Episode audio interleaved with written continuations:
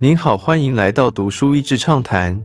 读书益智畅谈是一个可以扩大您的世界观，并让您疲倦的眼睛休息的地方。短短三到五分钟的时间，无论是在家中，或是在去某个地方的途中，还是在咖啡厅放松身心，都适合。二十年前的元宇宙，本书是元宇宙一词发源的科幻小说。本书描绘出二十一世纪的美国，在所有科技发明大量外流之后，只剩下电影、音乐、软体以及高速披萨外送服务可以夸口。在实体世界当中，反乌托邦的描述下，除了少数有钱人之外，其他人都过得相当惨淡。未来的外送员，故事主角是一名混血披萨外送员 （Hero Protagonist）。在一次差点无法准时送达时，意外碰上滑板送货员，一位十五岁特立独行的小女孩 YT。YT 在 Hero 出车祸时自发性的接手把披萨准时送上。因为外送员所有的举动以及是否准时送达，都有个是物联网感应装置回报总部。当经营高速披萨外送企业的黑手党大老板得知小女孩的行径之后，很海派的把他找来，说是欠他一份人情，也让 YT 知道以后在江湖上会受他的保护。Hero 和 YT 两人结下不解之缘后，发现网络的世界里开始流传着一种名为 Snow Crash 雪崩的病毒。本来以为只是网络世界的破坏，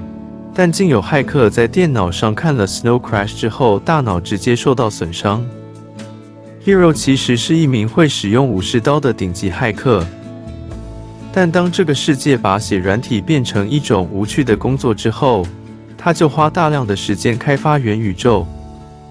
所以，虽然他在现实生活中居住在一个小小的储物间，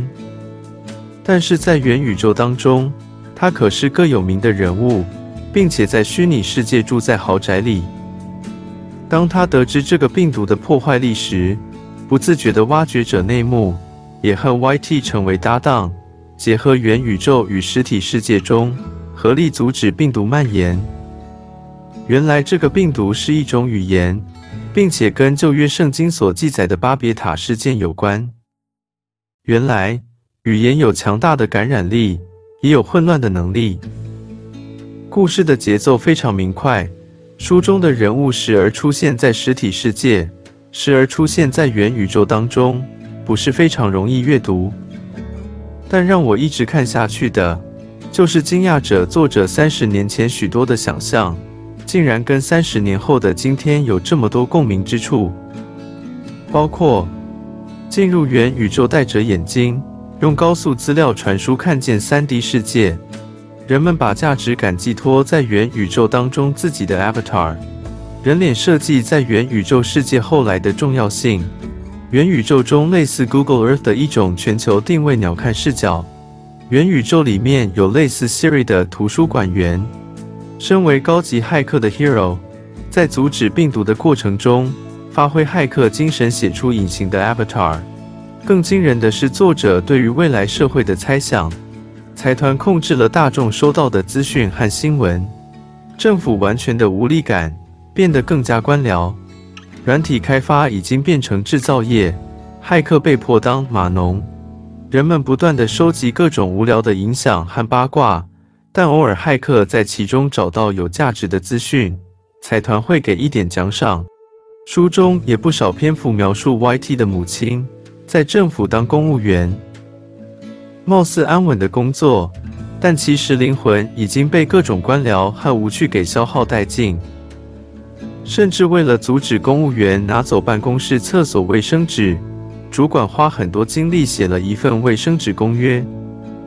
而发送公约的邮件也自动计算员工阅读的事件。太短的可能有反骨的倾向，太长的可能不够忙在打混。我个人对于未来还是持乐观的态度，但读这种反乌托邦小说，还是充分体会到作者想表达警示意味。他设定的主角们都是小人物，Hero 是亚洲与非裔混血，YT 是未成年少女，在资讯最蓬勃的时候，反而是这些叛逆的人物才看到事情的真相。另外，Hero 为了要破解元宇宙里的病毒，只好回到平面世界，电脑荧幕，乖乖写程式，也必须要 YT 在实体世界中跟他合作。当元宇宙更加普及时，我们要怎样管理自己在实体世界、荧幕世界以及虚拟三 D 世界的时间？还能够找到自己是谁，能够建立真实关系，能够分辨真假呢？或许这是需要关闭荧幕好好思考的。今天的内容就到此为止了，十分感谢大家收听读书益智畅谈节目。如果对我们的内容感兴趣，欢迎浏览我们的网站 dasheasy 点 net，或是关注我们的粉丝团读书益智，也可以分享给您的亲朋好友。欢迎继续关注我们下一期节目，下次见。